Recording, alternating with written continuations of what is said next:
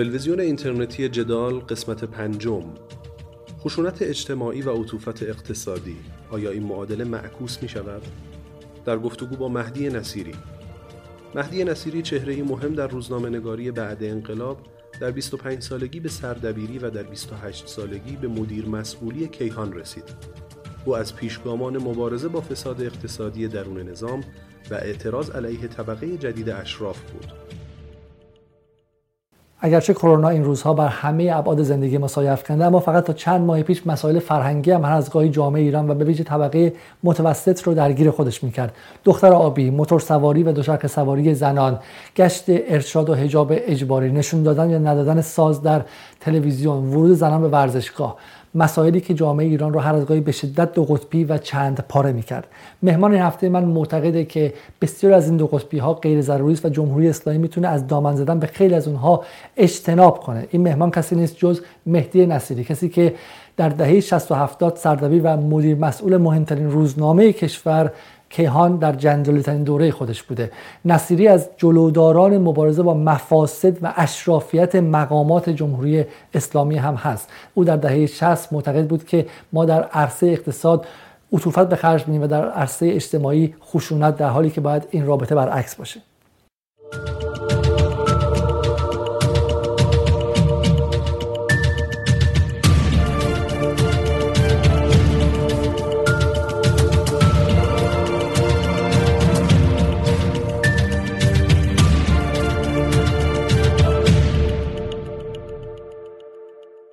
جناب آقای نصیری خیلی خیلی ممنون که دعوت من رو به این برنامه پذیرفتید و قبول کردید که مهمان گفتگوهای جدال بشید. برای خود من شخصا یک اتفاق خیلی جالب و جذابه که بعد از چند دهه جلوی کسی بنشینم که از 7 8 سالگی میشناسمش اسمش در منزلمون تکرار می‌شد. و وقتی من بچه 7 8 ساله بودم من رو تا 500 600 متر اون طرفتر یک کیلومتر اون طرفتر میفرستادن که جلوی دکه روزنامه فروشی صف ببندم که کیهانی که مهدی نصیری درش مقالات سریح نوشته بود و به موضوعات مختلف از مفاسد اقتصادی و به شکلی قدرت گرفتن افراد داخل نظام حکومتی نقد خیلی خیلی جدی و سریع کرده بود رو قبل از اینکه کیهان تموم شه بگیرم چون اون موقع برای کیهان صف بود. و تازه من از خانواده, خانواده که نه حزب اللهی بود نه نسبتی با نظام داشت و نه ارتباطی داشت. ولی نوشته های سریح شما در دل بخشی زیادی از جامعه رسوخ کرده بود. در این برنامه های جدال ما سعی کردیم از افراد مختلف درباره بحران اعتماد عمومی بپرسیم و من شخصا گمان می‌کنم که احساس مردم از مفاسد کارگزاران و افراد داخل حکومت یک از دلایل افزایش بیاعتمادیه. سوالی که هست این که چه میزان مفاسد در دهه 60 بود که شما بهش میپرداختید؟ برای اینکه شما جز اولین افرادی هستید که بحث مفاسد وزرا و معاونین و افراد بلندپایه نظام رو در اون موقع مطرح می‌کردید. چه میزان بود؟ قابل مقایسه با الان بود یا نبود؟ و و واقع سوال دومی که آیا اون موقع اصلا تصور می‌کردید که بحث فساد 20 سال بعد 15 سال بعد 30 سال بعد به جای به اینجا برسه؟ بسم الله الرحمن الرحیم. من سلام عرض می‌کنم خدمت جناب و همه بینندگان عزیز. اصلا قابل مقایسه با این روزها نبود و فضا در مجموع در دهه شست در ابعاد مختلف هم پدیده اشرافیگری از همون دهه شست با این شروع شد که یه سری از مسئولین عالی رتبه نظام رفتن در مثلا جماران در خونه های مصادری نشستن. حالا حضرت امام به اختزای بیماریشون و اینکه باید در یک آب و هوای مناسب بودن رفتن جماران انتخاب کردن. شاید نمی‌دونم مثلا دو سه تن از مسئولان عالی رتبه هم خوب بود که اونجا باشن که مثلا دسترسیشون به امام مناسب باشه. اما دیگه مسئولان رده بعدی و بعضی از در واقع حتی روحانیون ما رفتن و تو اون خونه ها نشستن. من یادم هست که همون سالها رفتیم دیدن یکی از آقایون روحانیون. در همین یکی از این منازل مصادره ای بود. اساسیه که در منزل بود بسیار ساده همون اساسیه دوران طلبگی و زار می‌زد به تن این خونه و اینها. و خب بعدها مثلا چند سال بعد دیگه خیلی از این خونه ها فروخته شد به بعضی از آقایون مسئولین. بعد کوبیده شد بعد ساختمان های جدید ساخته شد و ما باید همونجا حساسیت شروع می کردیم و با مسئله برخورد می کردیم خب اون روز برخورد نشد با این مسئله و این رخنه ای که ایجاد شده بود به قول سعدی با بیل می‌شد این رخنه را گرفت. ما این رخنه را نگرفتیم و دیگه حالا بعدش با پیلم در واقع نمیشه گرفت. موضوع جدی گرفته نشد تا اینکه ما یه موقعی می‌رسیم به یه خطبه معروف مرحوم آقای هاشمی تحت عنوان مانور تجمل که این خطبه وقتی خونده شد مضمون صحبت آقای هاشمی دو بخش داشت. یه بخشش این بود که متدینین و متشرعین و انقلابیون وقتی که در محیط های اجتماعی حاضر میشن در نماز جمعه می‌خوان حاضر باشن باید لباس خوب بپوشن معطر باشن منضبط باشن. تا اینجاش خیلی حرف درست و دقیقی بود و اون روزها از این جهات مثلا بعضا رعایت نمی‌شد. ولی یه نکته ایشون تو حرفاش داشت این بود که مگه حزب الله ها چشون هست که نمی‌تونن در شمال شهر بشینن در مناطق خوب بشینن خوب زندگی کنن و ایشون تعبیر مانور تجمل بیشتر البته برای شرکت در مراسم مذهبی گفته بود ولی خب حالا دیگه در شما, شما خودتون این که شما خودتون این خطبه رو شنیدید برای اینکه من هم این خطبه رو شنیدم و دربارش شنیدم. ولی وقتی تحقیق کردم دوست در واقع مدافعان آیت الله مرحوم هاشمی میگن که ایشون فقط مقابل زهد فروشی ایستادن و هیچ وقت کلمه مانور تجمل رو استفاده نکردن. ابدا اصلا اینجوری نیست. من اتفاقا وقتی که بله ما خطبه شنیدیم من مقاله در من در قالب تنز یه مقاله ای نوشتم. آقای شریعت مداری اون موقع یادمه که با ما همکاری می‌کرد از بیرون برای روزنامه مقاله می نوشت فکر می‌کنم که در دفتر سیاسی سپاه بود. ایشون مقاله ای نوشت و ما نقد کردیم. من اتفاقا در کانالم این مسئله دقیق پرداختم بهش یعنی اسنادش و اون عین صحبت آقای هاشمی و تاریخ.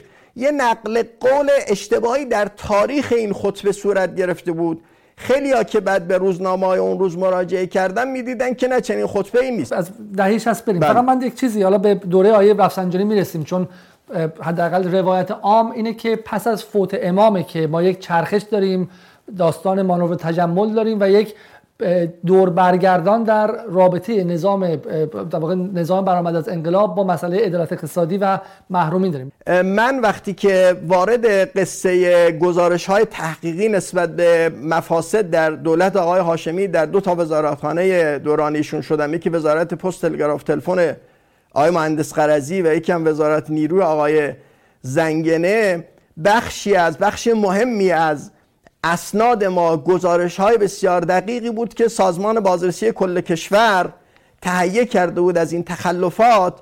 اما مسئله این بود که این گزارش ها تهیه می شد سازمان بازرسی کل کشور اون ارجاع می‌داد به قوه قضاییه به شعب مختلفی که بود؟ او باید رسیدگی می‌کرد. این گزارش ها می‌رفت در قوه قضاییه بایگانی می‌شد. در نگاه مثلا عامه امروز بچه حزب اللهی ها اینه که خب تمام تقصیر وضعیت اقتصادی امروز تمام تقصیر این سیستم طبقاتی و به شکلی بازگشت اشرافیت امروز مقصرش آیا هاشمی رفسنجانی من خودم هم جزء منتقدین جدی آیا هاشمی هستم. اما سوالی که از شما دارم اینه که آیا بقیه ارکان نظام نمی‌تونستن مانع این شکلگیری فساد اولی در دهه 60 و 70 بشن.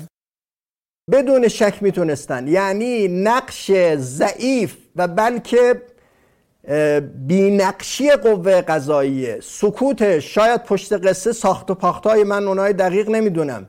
سهم بسیار اساسی در این مسئله داشت. یعنی حتما اگر چند تا برخورد از نوع برخی از برخوردهایی که آقای رئیسی در دوران ریاستشون کردن اون موقع صورت می گرفت حتما تا حد زیادی به این مسئله مهار زده می شد من البته انقدر ساده انگار نیستم. شما هم می‌دونم به این توجه دارید. مسئله فساد اقتصادی توی ساختارهای اقتصادی مدرن یه چیز پیچیده ایه اما ما مسئله مون ببینید جناب آقای علیزاده در خیلی جا بحث عمل کردیمون اینه که ما بدیهیات عقلی و کارشناسی رعایت نمی کنیم و فساد ابعاد وحشتناکی پیدا می‌کنه من حرفم اینه آقای علیزاده.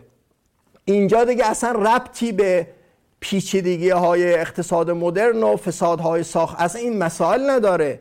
عدم رعایت اولیات قضیه از اون طرف ضعف شدید قوه قضاییه. یک یک نکته آقای نصیری. یک از دلایلی که رؤسای قوه قضاییه مورد پرسشگری و نقد قرار نگرفتن این سالها اینه که مدعیانی گفتن که این این رؤسا منتصب شخص در واقع انتصاب شده توسط شخص رهبری هستند و زیر سوال بردنشون زیر سوال بردن رهبریه. برای همین به نظر میاد که یک حصار امنی دور آیت الله یزدی آیت الله شاهرودی آیت الله صادق لاریجانی بوده که نگذاشته این سالها انجام شه چون همین که شما گفتید اصلا تقریبا غیر ممکنه که از فساد سوال کنیم و نقش قوه قضاییه رو نپذیریم. حالا به فرض دولت روحانی دولت پیرمردهای نئولیبرال و اشراف زده است. دولت رفسنجانی اینطور بود. دولت دو همه دولت ها باشن. ولی بالاخره اصل تفکیک قوا برای این وجود اومده که یک قوه به اسم قوه قضاییه بیاد مچ قوه دیگه به اسم مجریه رو بگیره و مانع این شکل گیری فساد شه. و همینطور شما گفتی در سی سال گذشته این قوه حالا به استثنای حالا شما میگید الان که چه بسا زود باشه که کارنامه های رئیسی رو بررسی کنیم. اما این به نظر میاد که قوه قضاییه پاشنه آشیل اصلی رشد فساد در جمهوری اسلامی بوده. بدون شک همین جوره و این همون جوره که شما اشاره کردی بخشش ناشی از تلقی غلطی است که نیروهای انقلابی و حزب ما از مقوله انتقاد و مواجهه با دستگاه های رسمی نظام و مواجهه با نهادهای انتصابی دارند. این خیلی اشکال اساسی است که ما امروز داریم و بهش مبتلا هستیم. ببینید در امر حکمرانی ما تقدس های این گونه این نداریم. یعنی این نیست که یک مقامی به خاطر انتصابش به رهبری یا دستگاه رهبری و اینکه اونجا حکم گرفته تقدسی براش ایجاد بشه. البته ببینید حالا این تقدس شاید رسما هیچ جا اعلام نشده. من خودم شخصا به عنوان آدمی که در تمام دوران کیهان و صبح نقد کردم و ایستادم و سریح بودم با من هیچ وقت برخورد تند اینجوری صورت نگرفت و او تجربه آقای زنگنم من برای شما گفتم. اما فضا این بود الان هم همینه. یعنی متاسفانه ما یک تلقی غلط از نظام ولایت فقیه داریم از جمهوری اسلامی داریم.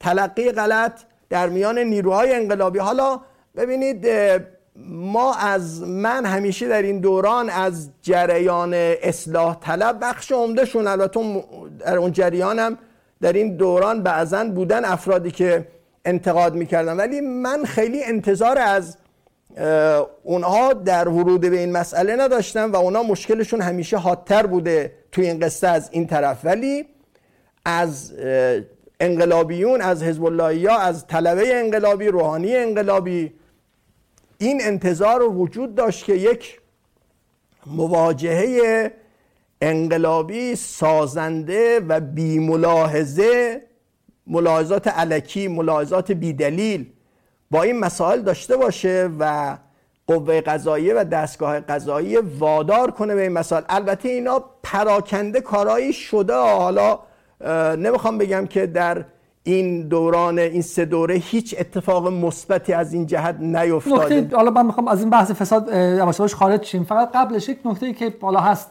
و نمی‌دونم چه بشه این رو پخش کرده نه ولی سال 76 شما با آیت الله خامنه‌ای دیدار می‌کنید و بهش درباره به ایشون درباره فساد مهم در وزارت نیرو میگیم و وزارت نیرو هم فقط مخاطبان باید حواسشون باشه که خیلی در دوره رفسنجانی مهم بود و بودجهش هم بودجه عظیمی بود. چون موج سدسازی و به شکلی جریان سدسازی در کشور راه افتاده بود و ساختن نیروگاه های متعدد و غیره.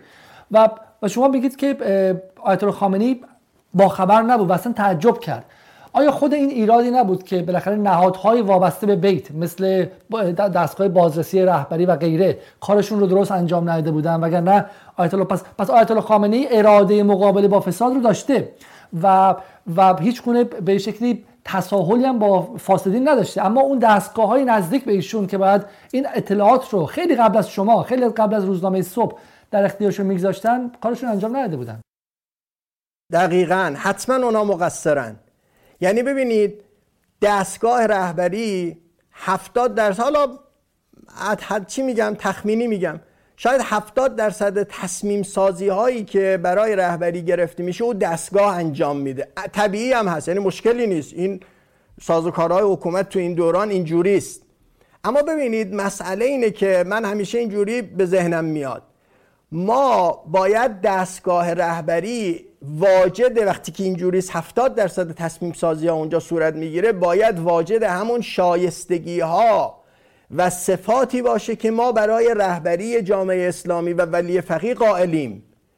یعنی سلامت، مدیریت، سازش ناپذیری احساس مسئولیت برای اصلاح امور. به نظر می‌رسه اونجا ضعف وجود داره نقصان وجود داره. تمام این سالها وجود داشته الان هم به نظر من وجود داره و این خودش یک بحث ولی این افراد انتخاب های خود رهبری هستن. خب بله طبیعی است. یه روند تقریبا نسبتا ثابتی هم تمام این سالها در در واقع دفتر اونجا بوده و خب می‌دونید دیگه حالا شما بحث نزاعی که بین آقای وحید جلیلی بر سر صدا و سیما با یکی از معاونین دفتر صورت گرفت و پخش شد با آقای حسین محمدی. بله بله. خب همه ما در جریان قرار گرفتیم. حالا الان اینجا ما نمی‌خوایم وارد این بحث بشیم وارد قضاوت توی این مسئله. ولی این یک ماجرایی است و یک در واقع مسئله است. یعنی باید بالاخره او دفتر باید پاسخگوی عمل کرده خودش باشه. من سوالم اینه که آیا بله. بدون ورود به اون مقوله میشه درباره بحث فساد مثلا در چهل سال گذشته در جمهوری اسلامی ایران یک, یک کنکاش یا یک تحلیل جدی ارائه کرد یا نه؟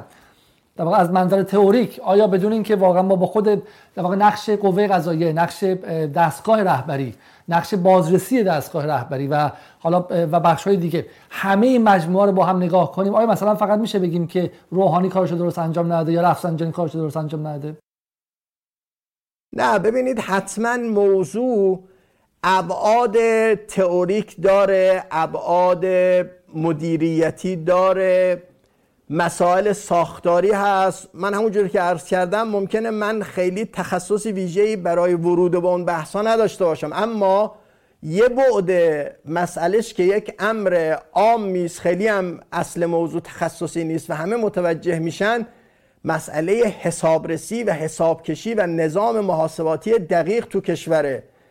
نهادهایی که متولی این کارن و بعد برخوردها و مواجهه دستگاه قضایی با این مسئله که اینجا ما در واقع دچار اشکال جدی بود. سال 76 که صبح تقریبا 76 77 که صبح به پایان رسید اگر رسانه های مثل صبح داشتیم ما که خیلی سریع این فسادها رو حداقل به عرصه عمومی می آوردن آیا کار فاسدین سختتر نمی‌شد و ما در وضع بهتری نبودیم امروز؟ چرا ممکنه بهتر می شدیم ولی ببینید خب آخه اون کاری که من کردم ظرف چند سال او باید به یک نتیجه عینی و عملی می رسید یعنی احتمال داشت که حالا اینجا بحثی است که صبح حتی پیشنهاد روزنامه به من شد بمونه اون بحثش جداست. ولی حالا فرض کنید ما ادامه می‌دادیم که من اتفاقا دیگه بعد از ماجرا آقای زنگنه توی این ماجرا سرد شدم به این دلیلی که شما گفتید. یعنی من احساس کردم که ما اگه مرتب گزارش های تحقیقی افشاگرانه منتشر کنیم و از طرف دستگاه های مسئول با او برخورده نشه ما از امر فساد داریم قبه زدایی می‌کنیم و این خیلی آثار سو و بدی داره. و گفتم من واقعا یعنی احساس کردم که خلاف تکلیف عقلیم و شرعیم دارم مثلا انجام میدم. حالا یه تحلیل اینجوری داشتم و فتیله کار دیگه کشیدم پایین و بعدم دیگه صبح تعطیل شد. ولی اینو می‌خوام بگم بله ممکن بود. حالا من به فرض ادامه می‌دادم می‌تونست همینجور قصه پیش بره. من کار خودم بکنم. این نهادها هم کار خودشونو بکنن. دستگاه قضایی هم مثل اون قصه معروفی که همه می‌دونیم گفت یک کسی یه جایی رسید دید که دو نفر دارن کار می‌کنن یکی چاله یا در میاره یکی هم بعد از دقایقی پر می‌کنه. گفتن چیه؟ چه کار می‌کنید؟ گفتن بله ما اینجا سه نفر بودیم. یکی قرار بوده بیاد وقتی من چاله در میارم این گوده در میارم باید تیر چراغ برق میذاشته. او الان نیست اونجا ولی ما کار خودمونو داریم می‌کنیم.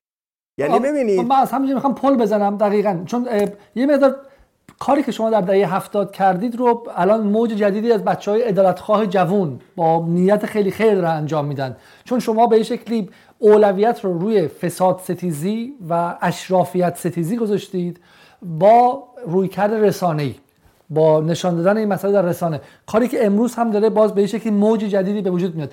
اولا نظرتون در مورد این موج جدید چطوره؟ فکر می‌کنید که این بار موفق میشن؟ و و ثانیا فکر می‌کنید که الان نفر سوم هم که حالا قوه قضاییه باشه در کار هستش که تیر چراغ برق و سر جاش بذاره؟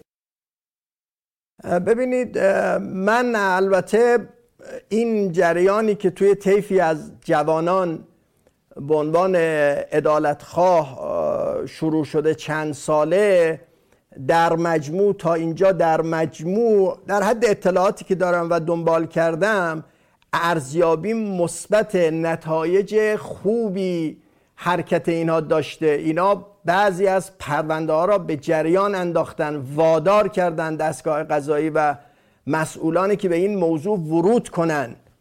بعضی از این موضوعاشون خیلی جالب بود. از جمله مثلا ماجرایی که در مورد آقای فیروزآبادی انجام شد. یعنی سکونت ایشون در یک ویلا در لواسانات که پیگیری کردن و باعث و به نتیجه رسید. البته یه ماجرای اینجا یه اتفاقی افتاد. من در یکی از توییت ها در توییتر هم گفتم ظهور فضای مجازی که حالا من تحلیلا واقعا فضای مجازی در ابعاد مختلف بعضا نقش تخریبی براش قائلم و خسارت هایی بر ابعاد فرنگی و اجتماعی تحمیل می‌کنه و البته با ابعاد مثبت. یکی از ابعاد مثبت این فضای مجازی اینه که دیگه حکمرانی را بسیار سخت کرده. یعنی امروز در فضای مجازی بسیاری از حرفا می‌تونه زده بشه اسنان می‌تونه زده بشه. اگه 20 سال پیش بود طرف باید میاد پیش, پیش من که در کیان بودم درخواست می‌کرد التماس می‌کرد یا میآمد صبح یه نشریه دیگه حرفش و گزارشش زده بشه زده نشه منتشر بشه. اما امروز دیگه اصلا اینجوری نیست و همه این امکانات رسانه‌ای دارن. این فضای مجازی گفت عدو شود سبب خیر اگر خدا خواهد. حالا در مثل می‌خوایم بگیم این این در واقع کاری کرد که نظام مجبور شده مسئله ورود کنه. شاید شاید من یه تحلیلم اینه که این فضای مجازی کاری کرد که این صحنه عینی را به کسانی که باید مطلع می شدن و اقدام می کردن نشان داد. و عیان کرد و اوریان کرد. گویا قبل از این ماجراها قبل از بحث فضای مجازی این صحنه برای بعضی از مسئولین مشخص نبود. و وقتی که این مسئله روشن شد بحث آقای رئیسی مطرح شد و آقای رئیسی اومد. بسیار شما, شما آقای رئیسی رو شما آقای رئیسی رو معلول افزایش مطالبه در سطح جامعه می‌دونید و معتقدید که چون حتما این در فضای مجازی اومد. بسیار خوب حالا من میگم فقط چون به نظر میاد که حتی در دهه هفتاد هم این دیدبانی عمومی فساد نتیجه برعکس داده و شما قبول دارید که اگر دیدبانی عمومی یا حتی دیدبانی رسانه‌ای فساد بدون مقابله جدی قضایی و قهری با فساد باشه نتیجه برعکس میشه و فقط در اذهان این میشه که نگاه کن این فقط بالای کوه یخه. ببین چقدر دیگه پایین کوه یخ هست و عملا فساد رو عادیتر می‌کنه در جامعه. حالا از این موضوع همین جوره بله. از از این موضوع که بگذاریم برسیم به بخش دوم حرفتون. پس شما معتقد به خشونت در عرصه اقتصاد و عطوفت در عرصه اجتماع هستید و معتقدید که در چهل سال گذشته نظام برعکس رفتار کرده. منظور شما از عطوفت اجتماعی چیه؟ ما یک دو قطبی در دوگانگی در جامعه اون داریم. از اول انقلاب تا به امروز هم این دوگانگی بوده. یه طیفی از جامعه ما مثلا فرض کنید که در شاید بهترین حالت چل درصد اینا انقلابی ترن مثلا فرض کنید حزب اللهی ترن ولایی ترن دقدقه های دینی و انقلابیشون بیشتره. 60 درصد فاصله دارن از این نگاه. نه اینکه ضد انقلاب باشن نه اینکه ضد دین باشن. اصلا اینجوری نیست. ما واقعا پدیده ضدیت با دین حتی ضدیت کور و لجبازان با انقلابم. توی به خصوص حالا در بخش دینش خیلی کمتره در بخش انقلابش هم واقعا فضای غالب نیست. ولی اون چی که مسلمه به لحاظ سبک زندگی به لحاظ فکری به لحاظ, به لحاظ گرایش ها تفاوت هست بین این دو تیپ. این از روز اول انقلاب بوده. ما باید یک طرح مناسبی نقش راه مناسبی می داشتیم برای اینکه با این دو طیف مواجهه منطقی و اصولی داشته باشیم. نه تنها یک طیف عظیم از جامعه قابل حذف نیست. من معتقدم یه اقلیت یک درصدی هم ما به راحتی نمی‌تونیم از حکمرانی ما حذفشون کنیم نادیده بگیریم. بله اگر یک کسی در مقابل نظام اسلحه می‌گیره. اگر یک کسی در مقام براندازیه اگر یک کسی فرض کنید که با دش اونای بحث های دیگه از قوانین خاص خودش داره مجازات های خاص خودش داره. ولی فرض کنید یه درصدی از جامعه ما اصلا با انقلاب اسلامی موافق نیست. حالا اصلا فکر می‌کنه که رژیم شاه بهتر بود. حالا نگاهش اینه. خب من حق ندارم او را جدا کنم حقوق شهروندیش رعایت نکنم اخم کنم به او بی احترامی کنم بد اخلاقی کنم. حق ندارم من این کار کنم. منظور شما همین خودی و غیر خودی کردنه. بله خودی و غیر خودی کردن به این معنا مثلا. حالا این در, در, در سطح شعار حرف خوبی های نصیری ولی ببین نظام سیاسی میگه من می‌خوام مطمئن شم که براندازی نمیشم. بالاخره بخش از این جامعه حالا شما میگین 40 درصد من فهمم اونم خیلی خوشبینانه است. ولی بخش های از این جامعه هستن که پای کار وای میستن. فردا تحریم زیادتر هم بشه. نمیام بگم برو با آمریکا بساز. پس فردا خطر جنگ شه. نمیگم ما بچه‌مون تو جبهه نمیفرستیم. روز بعد چه می‌دونم همین داستان فساد بیاد بالا. نمیگن نگاه کن همشون دزدن. و پای کار نظام از یه جایگاه دیگه وای میسته. حالا از نظر ایدولوژیک رابطهشون با نظام عمیق‌تر رابطه به که از جایگاه سنتی اجتماعی رابطشون عمیق تره و چیزی هستش که من می‌تونم روی اینا حساب کنم. برای همین شما وقتی در سطح در, در حال ساخت یک دولت ملت جدید هستین که تلاطم هم خیلی بالاست می‌خواد بگی من یه پایگاه اجتماعی خیلی عمیق دارم. به نظر شما اینطور نیستش که حالا نظام بعد یه خودی غیر خودی می‌کرده در این سطح؟ ببینید من این حرف شما می‌فهمم. و این نوع دو قطبی سازی یک کارآمدی هایی داره. تا الان هم کارآمدی داشته ولی معتقدم این منطقی نیست. کارآمدی این نوع اداره تمام میشه داره تضعیف میشه. تضعیف شده به خصوص با ورود فضای مجازی به خصوص با اینکه شما سی سال بیشتر کمتر دانشگاهاتون رو گسترش دادید آموزش عالی گسترش دادید نسل جدیدی از نخبگان از تحصیل کردگان وارد جامعه کردید. کلی دنیا متحول شده. بیش از 50 درصد مردم ایران شاید دسترسی به ماهواره دارن. الان فضای مجازی است. اولا اون مدل دیگه نمی‌تونه جواب بده. ثانیا به عنوان حکومت دینی این حرکت ما این اقدام ما این سیاست ورزی ما چقدر مبتنی بر آموزهای دینی است. چقدر مبتنی بر ارزش های دینی است؟ بنده از این ارزش های دینی دو قطبی سازی های اینجوری نمی‌فهمم.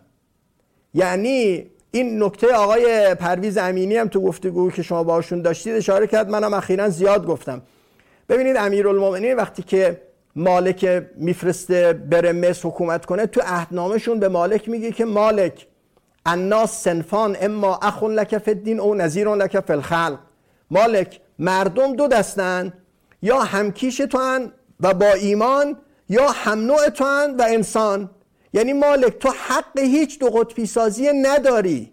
بله ببینید من به عنوان یک آخوند به عنوان یک طلبه در مسجد در هیئت مذهبی در مقام تبیین دین. بله قطبندی هست. قطبندی های ایمانی اخلاقی نظری سر جای خودش. اما در مقام تبیین دین در مقام تبلیغ دین. اما وقتی که در مقام حکمرانی می‌رسه ما حق دو قطبی خب نداریم. آیا در تناقض با قانون اساسی نیست؟ قانون اساسی رسما میگه کسی که التزام نداره به التزام عملی نداره به ولایت فقیه مثلا حق شرکت در انتخابات نداره نظارت استثنایی بعد ردش کنه. کسی که در رأس نظامه باید یک فقیه باشه. بالاخره به نظر میاد که قانون اساسی هم این خودی و غیر خودی رو در نظر گرفته. ببینید من که میگم دو قطبی قطبی سازی نباید بشه اصلا مفهومش این نیست که یک ساختار قانونی و اجتماعی و حکمرانی یله و بیزابطه اصلا اینجوری نیست. حتما ما ساختار قانونی داریم قانون اساسی داریم قوانین غیر اساسی داریم.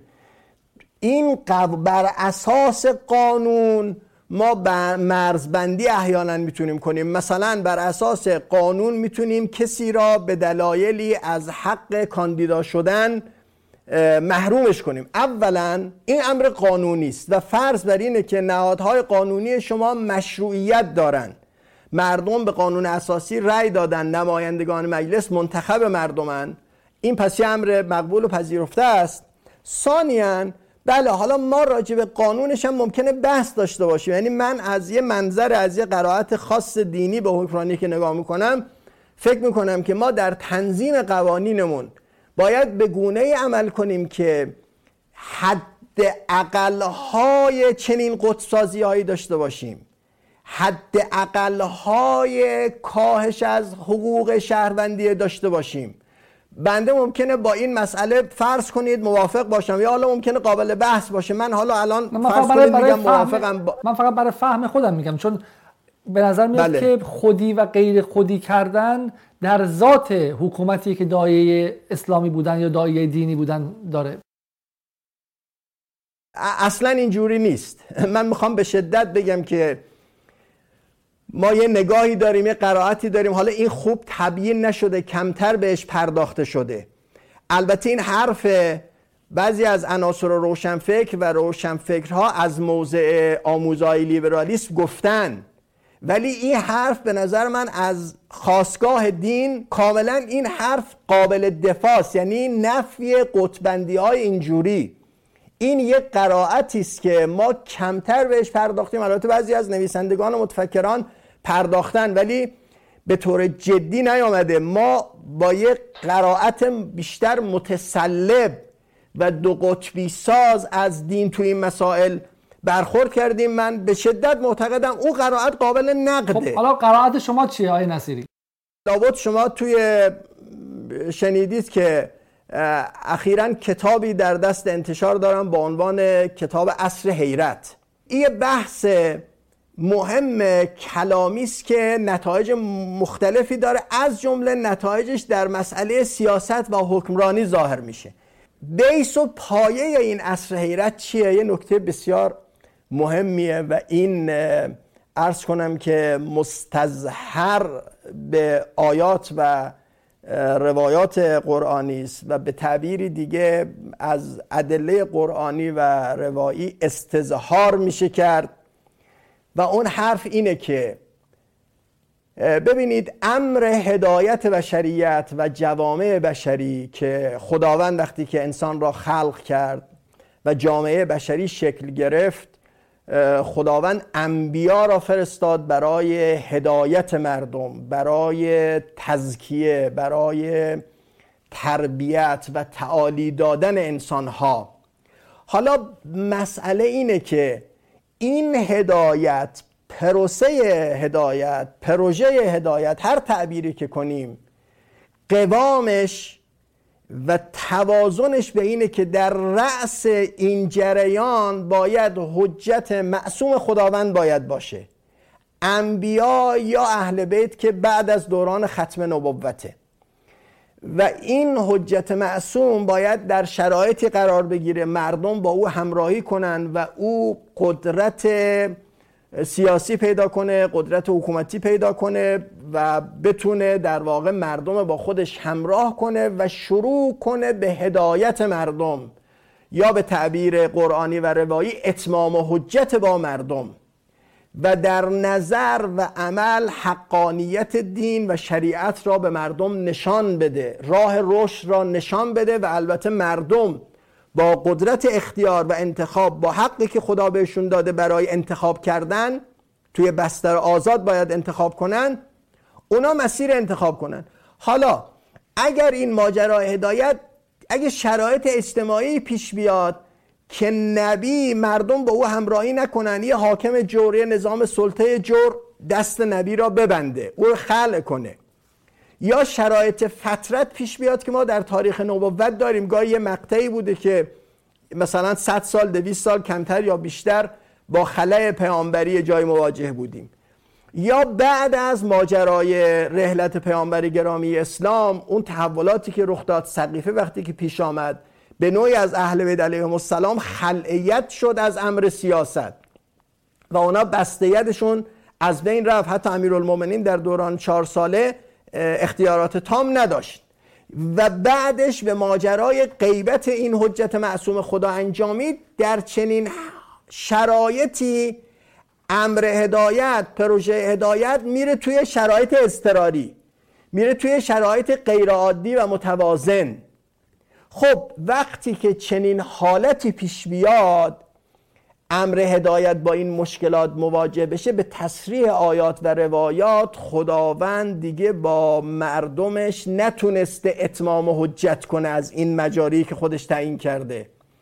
یعنی حجت معصوم الان حضور ندارد و بستیت ندارد که حقایق را دین را به مردم ارائه کنه و اونها آزادانه انتخاب کنند اولین مشکلی که ناشی از عصر غیبت پیش میاد در عصر غیبت که ما بهش میگیم من با استناد به روایات آیات میگم عصر حیرت اینه که بله ما در دوران غیبت با میراسی به نام کتاب و سنت مواجه هستیم و در اختیار داریم. اما کتاب و سنت بدون حضور حجت معصوم بدون مفسر معصوم کتاب بدون مفسر معصوم این روایات و معلف این روایات که باید خودشون باشن بدون اینها ما دچار اختلافات اساسی قرائت های گوناگون در همه ابعاد میشیم. البته در یه سطوحی از کتاب و سنت ما مسلمات دینی داریم قطعیات دینی داریم. این مسلمات و قطعیات دینی بسیار هم مؤثرند بسیار کارآمد و نجات بخش هستند این مقدار به کار حتی تأسیس حکومت نسبی دینی در اصل غیبت هم می‌تونه بر بیاد. اما حالا من در یک تخمین میگم ما در معدلگیری مثلا سی درصد با یه وضوح اینجوری مواجه هستیم و می‌تونیم یه حکومت دینی محقق کنیم. در اون هفتاد درصد ما یعنی اولین اشکالی که پیش میاد اینه که شما نمی‌توانید به یه الگوی شفاف و سریع و مشخص و متفاهم بین مؤمنین و شیعه در خیلی از مسائل برسید. اختلاف قرائت ها بروز می‌کنه. در همه مسائل. شما می‌دونید در بحث اصل ولایت فقیه ما دو سه تا گرایش در میان فقهامون بعد از اصل غیبت داریم. اصلا یه گرایش اینه که حکومت و اجرای حدود از شعن امام معصومه. و اصلا حرام می‌دونه که شیعه بره سراغ این. بحث ولایت فقیه در امور حسبه داریم بحث ولایت مطلق خب فقیه داریم من که من البته... خلاصه کنم بحث چون این بحثایی که واقعا چم سالها ممکن طول بکشه. در عصر غیبت امام معصوم ما حق به شکلی ما در عصر حیرت هستیم و ما به در واقع معنای کامل و مطلق دین هم دسترسی نداریم و بشر هم نمی‌تونه خیلی مطلقا هدایت بشه. برای همین حتی اگر بشه حکومت اسلامی تشکیل داد همونطور که آیت الله خمینی تشکیل داد در سال 57 اما یک این حکومت اسلامی نمی‌تونه همه خواست مطالباتی که از یک اوتوپیای دینی هست رو برآورده کنه. برای همین خودش هم نباید چنین قولی بده به جامعه که من میام و برای شما اوتوپیا رو برگزار به وجود میارم. دو از جامعه هم نباید توقع داشته باشه که مثل افراد هدایت شده رفتار کنن و از اونها هم نباید توقع دین حداکثری داشته باشه. خب در ایران 1398 این عصر حیرت چه نتایجی داره و چه جوری کمک می‌کنه به حل و فصل مسائل؟ بله شما تقریر خوبی از بحث من کردید. باز این نکته هم اشاره کنم و آن این که این عامل غیبت در روزگار ما با یه پدیده به نام سیطره مدرنیته هم مواجه شده که اون مسئله تشدید کرده. یعنی چون تمدن مدرن مبتنی بر ماتریالیسم و اومانیسم هست ساختارهاش و نتایج و خروجی هایی که داشته و تأثیرات شگرفی توی جامعه ما گذاشته در تعارض با تحقق مطلوب خیلی از احکام و آرمانهای دینی است. خب این اضافه شده. چه نتایجی داره؟ نتایج بسیار مهمی داره توی ابعاد مختلف. یکیش همین که ببینید ما بخشی از این دو قطبی های اجتماعی که تو جامعه ما دو قطبی که وجود داره و یه شکافی من در قبلم سالات قبلی هم اشاره کردم. یه دوگانگی بین یه طیف در واقع مثلا متدینتر و انقلابی تر با یه طیف کمتر مثلا متدین و متشرع و انقلابی. یه دوگانگی ایجاد شده که این دوگانگی به شکافهای احساسی و عاطفی و خطی و بعضا به لجبازی منجر شده. و خیلی از متدینین شاید فکر می‌کردن که خب حالا به دلیل این کنها متدین هستن و متشرع هستن باید با او طرف مقابل مثلا از موضع بی احترامی از موضع طلبکاری نه اینجوری نیست. یعنی ما یعنی می‌خوام بگم از این نگاه یک نگاه برخورد متساهل و متسامح و اهل رواداری در برخوردهای اجتماعی ما پیش میاد. در برخورد حکومت با مسائل اجتماعی و با مسائل فرهنگی. ما بر اساس مبانی اصر حیرت که معتقدیم در اصر غیبت هدایت الهی بر بندگانش به نحو تام و تمام تمام نمیشه. خیلی از ابهامات وجود داره شبهات وجود داره مشکلات وجود داره. بسیاری از کسانی که الان اکثریت قاطع مردم دنیا که بر توحید نیستن بر اساس دین حق نیستن بدون شک اینا اهل عذاب نیستن اهل جهنم نیستن. کافر به این معنا که حقیقت را شناخته است و حالا داره حق را انکار می‌کنه به این معنا نیست. و در زیر عنوان استضعاف میره. حالا این بحثا مفصل در کلام ما شده. خب توی چنین شرایطی شما حتی وقتی که با یک هندو با یک بتپرست با یک آتئیست با یک ملحد برخورد می‌کنید که مستضعفه. بله استثناء ممکنه یک کسی کشیشی دانشمندی نخبه متفکری که بسیار درصد محدودیه. او حق را شناخته باشه و جاهدانه و لجبازانه انکار کنه بحثش جداست. اما غیر اون ما حق بی احترامی نداریم حق تعرض نداریم. حق نداریم به این آدم به عنوان یک منحرفی که حالا او مثلا جهنمی است و الزاما بنده بهشتی هستم نگاه کنیم. او کرامت انسانی داره. باید محترمانه مثلا مثلا با من می‌خوام چون بیارم تو بحث تو بله. ایران مثلا اوایل انقلاب ما با مارکسیست ها که الان ملحد میدونستیمشون با چه رفتار می‌کردیم؟ آیا به این با اونها میساختیم و اونها بخشی از بله اتفاقا می‌بینید که در اوایل انقلاب مثلا تو صحبت های حضرت امام هست که ما با مارکسیستا مشکلی نداریم. مارکسیستا می‌تونن عقیده خودشونه داشته باشن. اول انقلاب یه سری گفتگوها و مناظرات صورت می‌گیره. در تلویزیون ما شهید بهشتی آیت الله مصباح یعنی نگاه مرحوم شهید متحری جمله معروفی در مقابل کیانوری و تبری سران حزب بله توده. بله. اون مناظرات معروفی که صورت گرفت. اصلا آقای متحری که میگن شما برید آریانپور مارکسیسم باید بیارید تو دانشکده الهیات تدریس مارکسیسم کنه. من با او منظور امیر حسین آریانپور جامعه شناس جامعه شناس بله. با او مثلا مهاجه فکری داشته باشن. منتها ببینید دیگه اتفاقاتی که افتاد بعضی از گروه ها مثل منافقین مثل پیکار اینا دست به اسلحه بردن و اون ماجرایی که همه می‌دونیم در واقع یه مقدار این گفتمان جالب و زیبا را تحت شعا قرار داد و در کسانی که در کسانی که در کسانی که در مناظره بودند یعنی تبری و کیانوری اونها دست به اسلحه نبردن تا سال 62 هم فعالیت داشتن ولی با اینها با این حال با اونها هم همونجوری بر برخورد شد و هم اومدن ازشون اعتراف اجباری گرفتن و در تلویزیون گذاشتن که همشون تواب و مسلمون شده بودن. اونجا بحث تا اونجایی که بنده مطلعم مطرح شده اینا به جرم جاسوسی و ارتباط با فرض کنید کاگبه باشون برخورد شده. اگه این بود اون مسئلهش جرمه. یعنی اون یک جرم طبق قوانین. اگه واقعا این مسئله نبود حالا با فرض دیگه اگه این نبوده به صرف اینکه اینا گرایش های مارکسیستی داشتن و اندیشه مارکسیستی داشتن ما حق نداشتیم اینجوری باشون برخورد کنیم. به فرض می‌خوام بگم. متوجه این؟ نه من من من در مورد پرونده قضاییشون که اطلاع ندارم و حزب تودم ثابت شده که روابط خیلی ضد ملی با مسکو داشته در شکی نیست. ولی حرفم چیز دیگه بود. این بود که همونها رو به عنوان کسانی که دیگری ما بودن یعنی یه آدمی که اصلا با هم متفاوت میاندیشه می‌بینید سال 65 6 میان تو تلویزیون به عنوان کسایی که از ما شدن تواب شدن پذیرفتن حقیقت ما رو اون اون رو می‌خوام نشون بدیم. یعنی در واقع ما از نمایش گفتگو با دیگری میریم به اینکه دیگری باید حتما هم شکل ما باشه. خب حتما این حتما این برخورد اشتباست.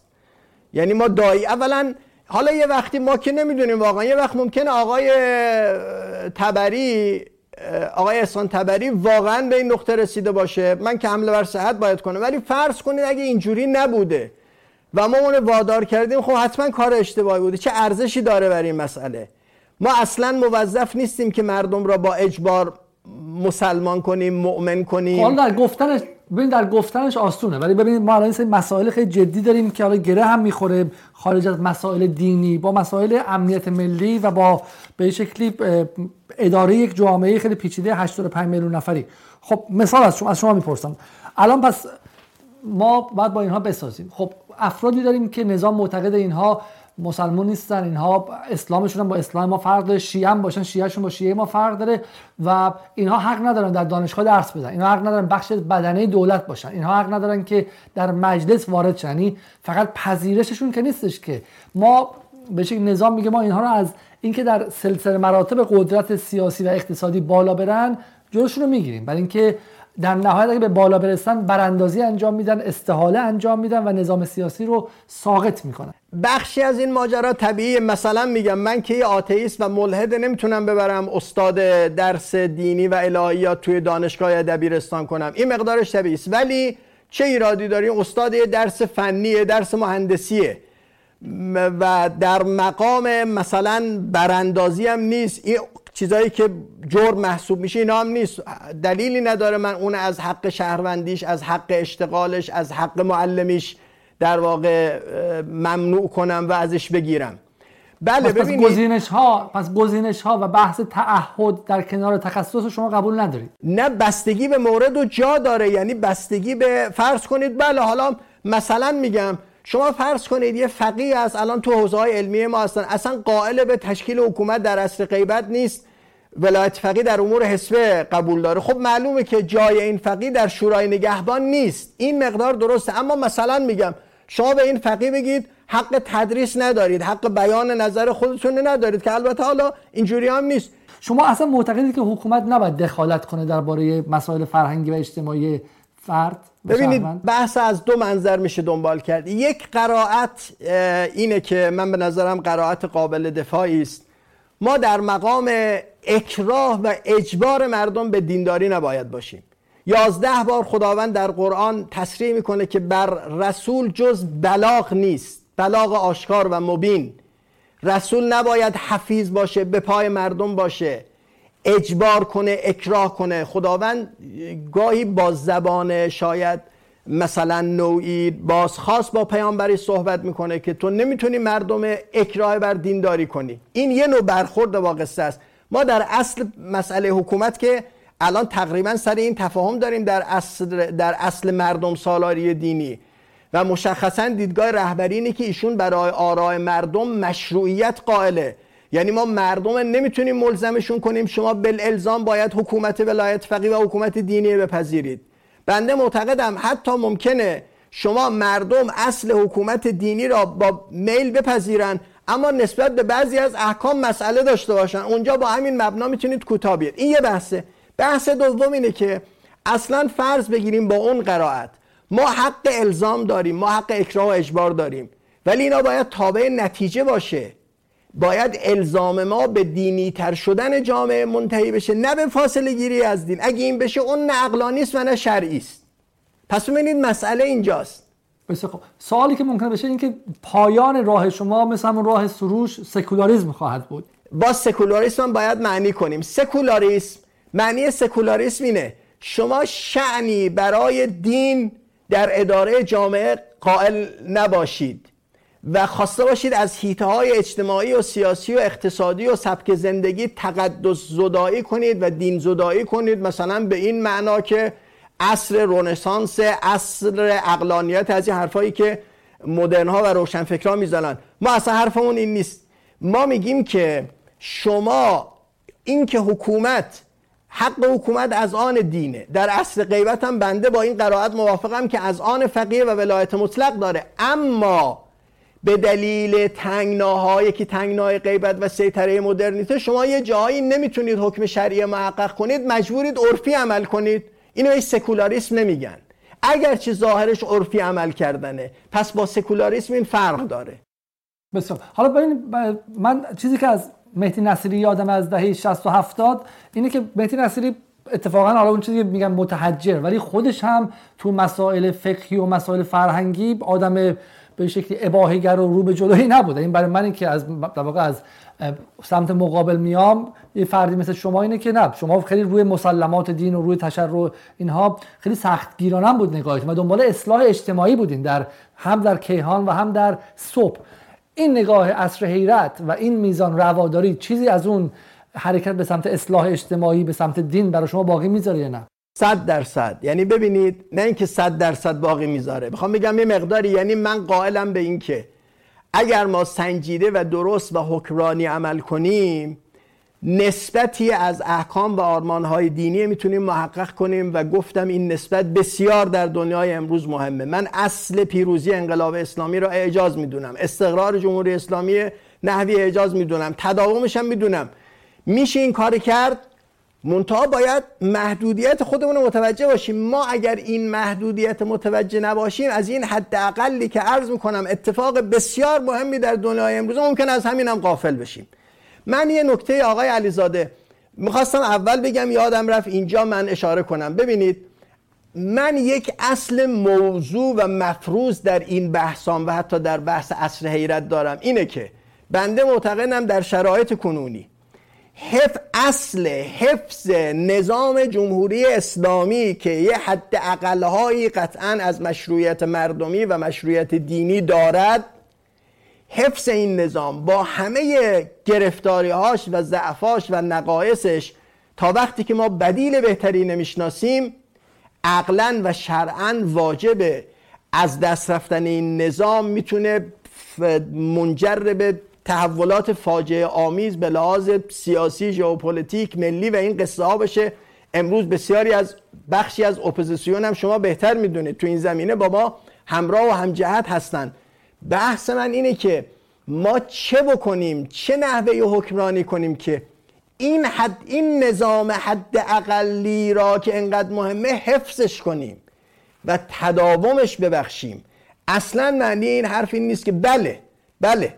اگر شما غیر واقع بینانه و هپروتی عمل کنید سیاست ورزی کنید دچار شکست بشید دو جریان به شما خواهند خندید و حقانیتشون اثبات میشه به زعم خودشون.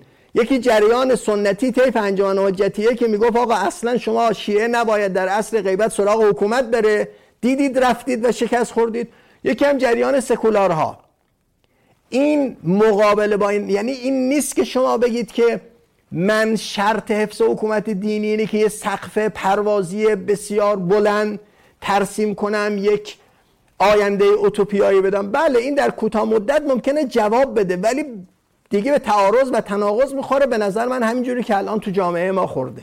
بریم سوال سوال آخر. خیلی معتقدن که بخشی از نقد هم در واقع نقد از گذشته خود شماست و این مقدار در واقع سیاه دیدن وضعیت که همه چی وضعیت به شکلی در ناکارآمدی هم به این شکل نیستش. چه بسا منظر شما باشه؟ چون در عمل جمهوری اسلامی دستاوردهایی هم داشته. مثلا تونسته آمریکا رو با این قدرت شکست بده و حرکتش هم رو به جلو بوده. و و عملا هم در عمل هم بالا با سرعت کم و زیادی که باید بشیم سرش بحث کنیم با تغییرات اجتماعی هم خودش رو هماهنگ کرده. حالا اگر سرعت بیشتر هماهنگ می‌کرد سنتی ها و مذهبی ها صداشون در میومد سرعت کمتر کمتر سکولارها و به کم مذهبی ترها به شکلی اون وسط ها ایستاده و خودش ساخته. گشت ارشاد رو هم کم کرده. تلویزیونش هم عصر جدید داره نشون میده و این تغییراتی حالا با ضرب آهنگ بالا پایین داره اتفاق میفته و این نگاه اونقدر نگاه سیاهی نیست. ولی نگاه شما به نظر ابهام داره. شما برای آینده آیا می‌تونید چیزی بگید که از ابهام مخاطبای ما کم کنه؟ ببینید این کم کردن از ابهام نیاز به این داره که من ایده را از ابعاد مختلف بشکافم که ما این فرصت نداریم. من حالا اشاره که شما کردید اینجا خوب اشاره کنم. من از جریان مقاومت و مقاومتی که انقلاب اسلامی و جمهوری اسلامی در منطقه کرده در مقابل سیطره جوی امریکا مثل نگاهی که شما دارید به این نگاه خیلی نزدیکم و مدافع هستم در واقع. و حرف من اینه که ما برای اینکه این سیاست عزتمندانه چه از منظر دینی نگاه کنید چه از منظر ملی نگاه کنید عزتمندانه است. بتونیم ادامه بدیم باید در بخش داخلیمون در پشت این جبهه مقاومت باید دست به اصلاح بزنیم.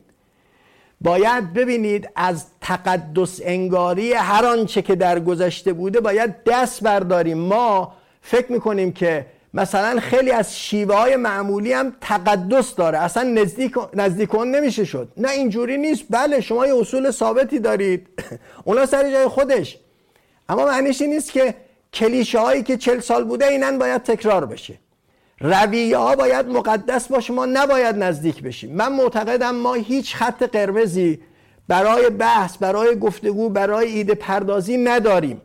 نه حضرت امام چنین نگاهی داشته نه رهبری چنین نگاهی داره. اصلا ایشون وقتی بحث آزاداندیشی مطرح می‌کنن که معنیش این نیست که همه برن در کرسی های آزاداندیشی ایده های ایشون بیان کنن. پس ما ما ببینید آقای علیزاده ما من به شدت خلع نظریه پردازی گفتگو نوآوری دارم احساس می‌کنم. ما به گونه با این قصه ها از اول انقلاب برخورد کردیم. به جای اینکه نگاه های جوانانمونه متوجه اصل حقیقت کنیم متوجه رجال کردیم. رجال زدگی شخصیت زدگی. ما مرحوم استاد متحری را باید سکو کردیم با اون تجارب و آثار علمی که ایشون داره یه جایی ممکن بود نقد کنیم. اما با اون دستاوردهای خوب باید سکو کردیم برای پریدن به بلندتر جای وسیتر ما صد کردیم استاد متحریه. یه ماجرای آقای دکتر محمد رجبی می‌گفت اول انقلاب ما نگاه های فردیدی در بعضی از محافل دانشگاهی و دانش آموزی آموزش پرورشی مطرح می‌کردیم. بعد مواجهه با این دو, دو طیف با ما مخالفت می‌کردن. یکی جریان پوپری و جامعه باز و اینا بودن. یکی هم جریان حزب که به من می‌گفت این حرفی که تو داری می‌زنی در آثار استاد متحری نیست و تو حق نداری بزنی. اگه چیز حقی بود استاد متحری گفته بود ببینید خیلی این نگاه زیانباره. ما دچار نوعی انصداد نظریه پردازی و تفکر در جریانات حزب اللهی اصولگرامون هستیم. بسیاری معتقدن که مهدی نصیری در دهه 60 و 70 خودش حالا خشن بوده ولی نگاه خیلی سختگیرانه در فرهنگ داشته و حالا عوض شده و از گذشتهش هم زیاد حرف نمی‌زنه. به اصلاح طلبا. به اصلاح طلبا چه جواب میدین در این در این ببینید مورد؟ این که بعضیا مدعی شدن بنده مدافع یا مروج حرکات خشن مثلا اینکه به سینمایی حمله بشه به مطبوعاتی حمله بشه بودم اصلا چنین چیزی صحت در واقع نداره. مؤسسه که آن خودش یه بار مورد حمله همین جریانات قرار گرفت به خاطر اینکه مجله زن روز یه تصویری چاپ کرده بود که مثلا اینا معترض بودن. این ماجرا نیست. بله. و من مقابله جریان حزب الله درسته؟ بله بله. من حتی حتی در مسئله حجاب جریانات حزب در تمام این سالهای دهه 60 و اون سالهایی که من در کیهان بودم تظاهرات را مینداختن برخورد را میانداختن یا به قول شما اون ماجرایی که گاهی می‌رفتن موی من به هیچ وجه میدان نمی‌دادم این تحویل نمی‌گرفتم. یعنی تحلیل دوستان درست نمی‌دونستم. در سال 69 یک فراخان گسترده علیه بدهجابی همه دستگاه اومدن پای کار پشت حزب الله قرار گرفتن یه اتفاقی افتاد در میدان ولی از سی هزار نفر جمعیت جمع شدن. بیشترین حجم جمعیتی بود که علیه بدهجابی همه مطبوعات پوشش خبری دادن. من در صفحه اولشون من در کیهان خبر بردم در یه گوشه منعکس کردم رویه خودم. آقای خاتمی اونجا به عنوان نماینده ولی فقی در کیهان نامه ای نوشته. من نامه در کانال منتشر کردم. به شدت به من حمله کرده که چرا این موضع لیبرالی تو داری که جریان حزب الله اومده اینجور در مقابل مسئله بدهجابی ایستاده. شما باز خبر بردید اونجا منعکس کردید. چرا این اتفاق افتاده؟ پس ببینید این نیست که بند مدافع حرکت های غیر قانونی و غیر منطقی و خشن اینجور بودم بله من روشنفکران را مبانی روشنفکری را اون روز به طور جدی نقد می کردیم نقدهای اساسی در روزنامه که آن در نشریه صبح. نقد دکتر سروش. الانم نقد می‌کنم. الانم که مبانی ما اینجا عوض نشده. اما یه تفاوتی که کرده مثلا با توجه به نگاه اصر حیرت من امروز بسیاری از روشنفکران را می‌برم زیر پوشش همون استضعافی که گفتم. همه ما به نوعی به میزانی تحت پوشش اون استضعاف هستیم. بنده هم هستم. ممکنه حرف غلط و خطای اون روشن فکر حالا توی این فضا من ارزیابی کنم. بسیار خوب. حالا برگردیم به بحث اول ما و در واقع سوالی که من از تمام این متفکران و افراد کردم. نظر شما در مورد آینده چیه؟ بسیاری از افراد در حال حاضر در ایران نسبت آینده ابهام دارن. الان دیگه با اومدن کرونا این امر تقریبا جهان شمول شد. ولی چگونه میشه به ابهام های ما در آینده فائق شد؟ اگر من گاهی فکر می‌کنم که بعضی از مسئولین وقتی از آینده خیلی با اطمینان حرف می‌زنن عیبی نداره. البته مسئولین نباید بیان دل مردم خالی کنن و یعسالود حرف بزنن. اما گاهی اینقدر با اطمینان حرف زدن من موافق این نیستم. نگاه من این نیست. اگر ما منتظریم پنج سال دیگه ده سال دیگه اتفاق ویژه‌ای در عالم بیفتد. نمی‌دونم مثلا بگیم آقا انشاءالله ظهور محقق خواهد شد. خیلی خب ما امیدواریم. ولی اصلا کجا چنین تضمینی وجود داره؟ کجا چنین قطعیتی وجود داره؟ اگه مطمئن نیستیم که قرار پنج سال آینده ده سال آینده یه اتفاق ویژه‌ای بیفته ابرقدرتی امریکا سقوط کنه ما اگر به چنین چیزی مطمئن نیستیم که باید نباشیم ما من احساس می‌کنم که ما برنامه ریزی لازمه نداریم. ما نقشه راه لازمه نداریم. تو اینجا دچار نقصانهای جدی هستیم. اگر می‌خوایم این نگرانی برطرف کنیم باید به نظرم نقطه اصلی تفاوت اینجاست. اینه که من حالا به بخش متحجر فرهنگی کاری ندارم ولی بالاخره بخشی در اون نظام من فکر که شخص آقای خامنه‌ای هم نگاهش بسیار متأثر از اینه چون نگاه استراتژیک و کلان داره.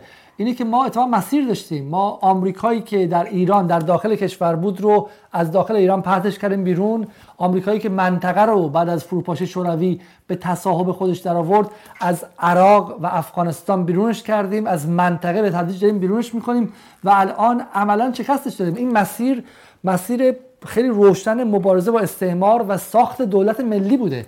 اگر از این منظر بهش نگاه کنید هر روز این مسیر معنیدار نبوده برای شما در این چل سال گذشته؟ چرا؟ در مسئله سیاست خارجی من و جریان مقاومت من کاملا موافقم. اما بحث اینه که اتفاقاتی که تو عرصه سیاست داخلی تو ابعاد مختلف فرهنگی اجتماعی و اقتصادی با همین نگاه اصر حیرتی که من میگم باید میافتاده اصلا هماهنگ با پیروزی ها و موفقیت ها تو اینجا نبوده. یه چیزی دیگه هم باید توجه داشته باشیم. آقای علیزاده شوروی ها مارکسیستا همین کار در دنیا کردن شاید نزدیک به نیمی از دنیا را گرفتن مقابل امریکایی ایستادن. اما به دلیل اینکه در داخل موفق نبودن فرو پاشیدن و اون ماجرای معروفی که مکدونالد اومد در مسکو و یه صف چند کیلومتری مردم در حسرت مکدونالد ببینید ما در معرض خطرات اینجوری هستیم. اینجوری باید به مسئله نگاه کنیم. باید یه توازنی باشه بین اون سیاست عزتمندانه مقاومت با اتفاقاتی که تو عرصه های مختلف داره تو جامعه ما میفته. ما گرفتار آسیب های اجتماعی آسیب های فرهنگی دو قطبی های زیان بار بعضی از چیزهایی که به نظر من با یه اقدامات نچندان سخت می‌تونه اصلاح بشه. ما این کارهای انجام نمیدیم.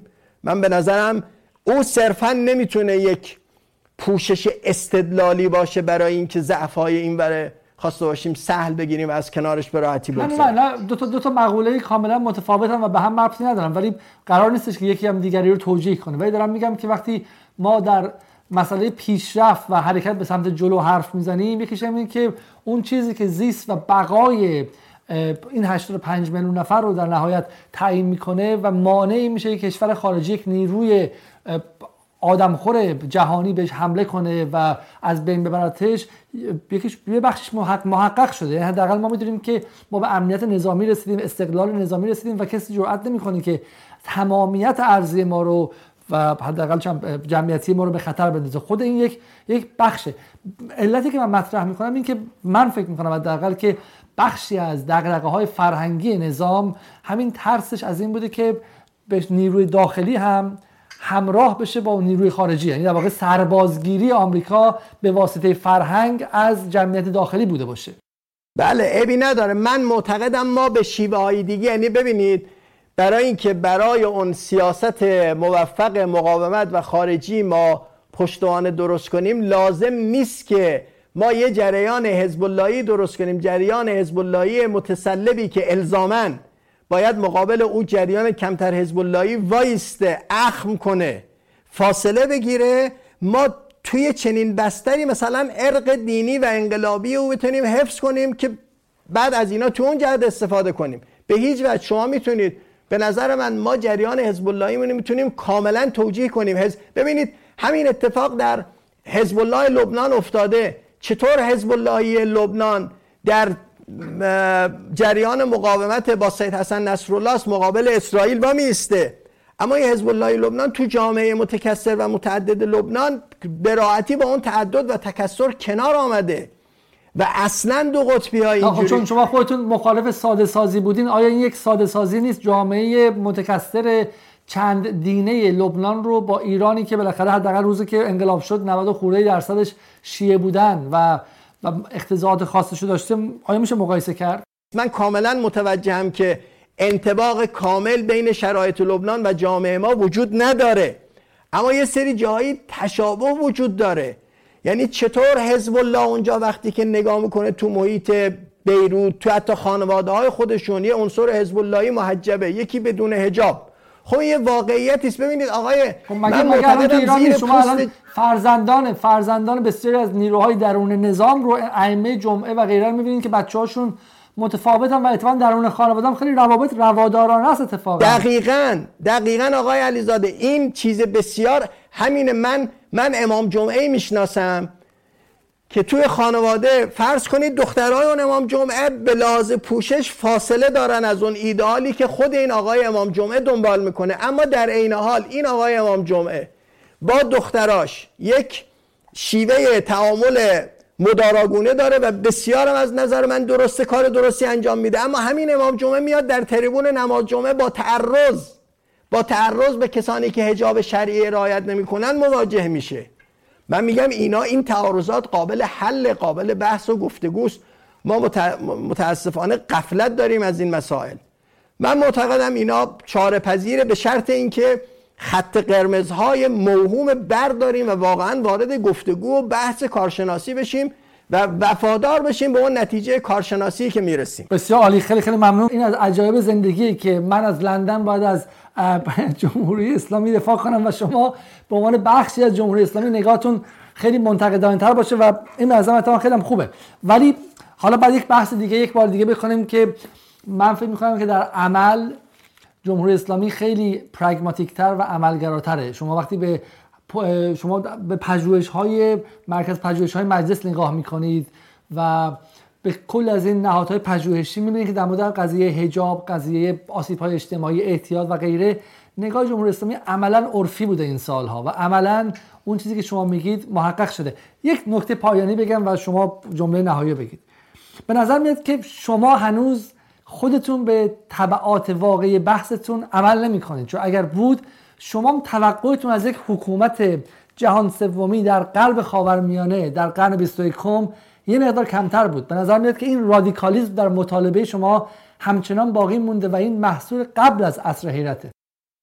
یعنی الان شما من شما, شما مطالبه حد اکثری از یک نظام جهان سومی که زیر تحریم هستش و چل سال هم هستش که از بیرون مش خورده و در داخل هم حالا مسائلی بوده. یعنی چم تحجر بوده چم خلای نظریه بوده همه مشکلات بوده. اما آیا مطالبتون از جمهوری اسلامی مطالبه حد اکثری نیست؟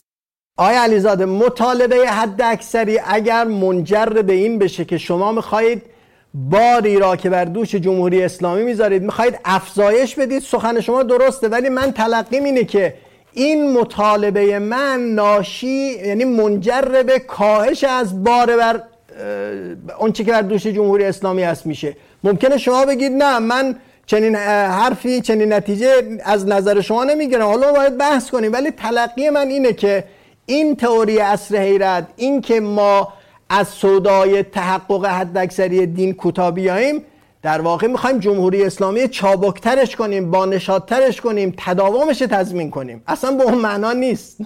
که می‌خوایم فشار بیاریم برش و مثلا مستاصلش کنیم. خیلی خیلی ممنون از اینکه در این برنامه وقتتون رو به من دادید و یک گفتگوی خیلی طولانی و جانانه با هم دیگه کردیم. در وسط کرونا و شما در قوم هم هستیم که در مرکز همین کرونا بودش. خیلی خیلی ممنون نصیری و امیدوارم که در آینده باز با همدیگه صحبت کنیم. انشاءالله منم متشکرم از این گفتگویی که شما ترتیب دادید. لندن هم الان رسیده به پیک کرونا. مواظب خودتون شما هم باشید اونجا